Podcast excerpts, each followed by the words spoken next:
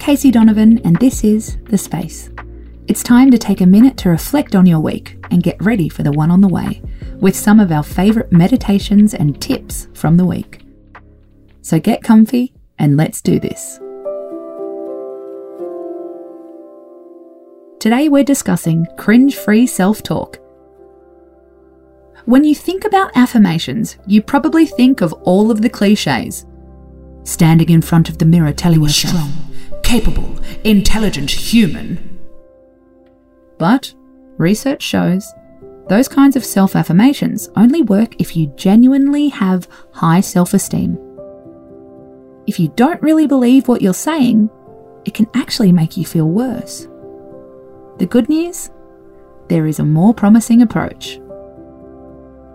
Researchers have studied how our brains change during self affirmation techniques, and how it's beneficial to dwell not on ourselves, but on the things we value. Next time you're needing a pep talk, try this. Think about a time in the past when you had fun with family and friends. Try and visualize yourself in the experience and remember as many specific details as possible.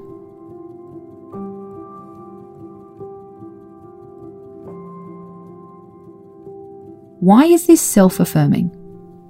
According to experts, it acts as a defense mechanism against low self esteem. It reminds us of everything in our lives that we cherish, of everything we've got going for us.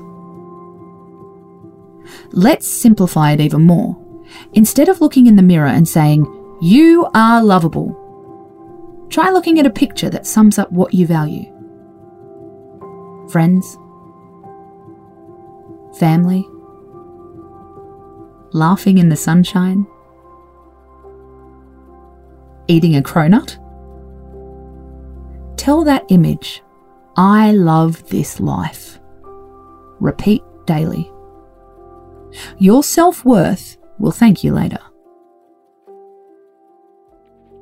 I'm Casey Donovan, and this is The Space.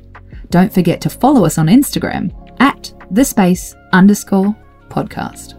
It's where we share more great advice, memes, and the occasional cute picture of an animal to get you through the day. Space out.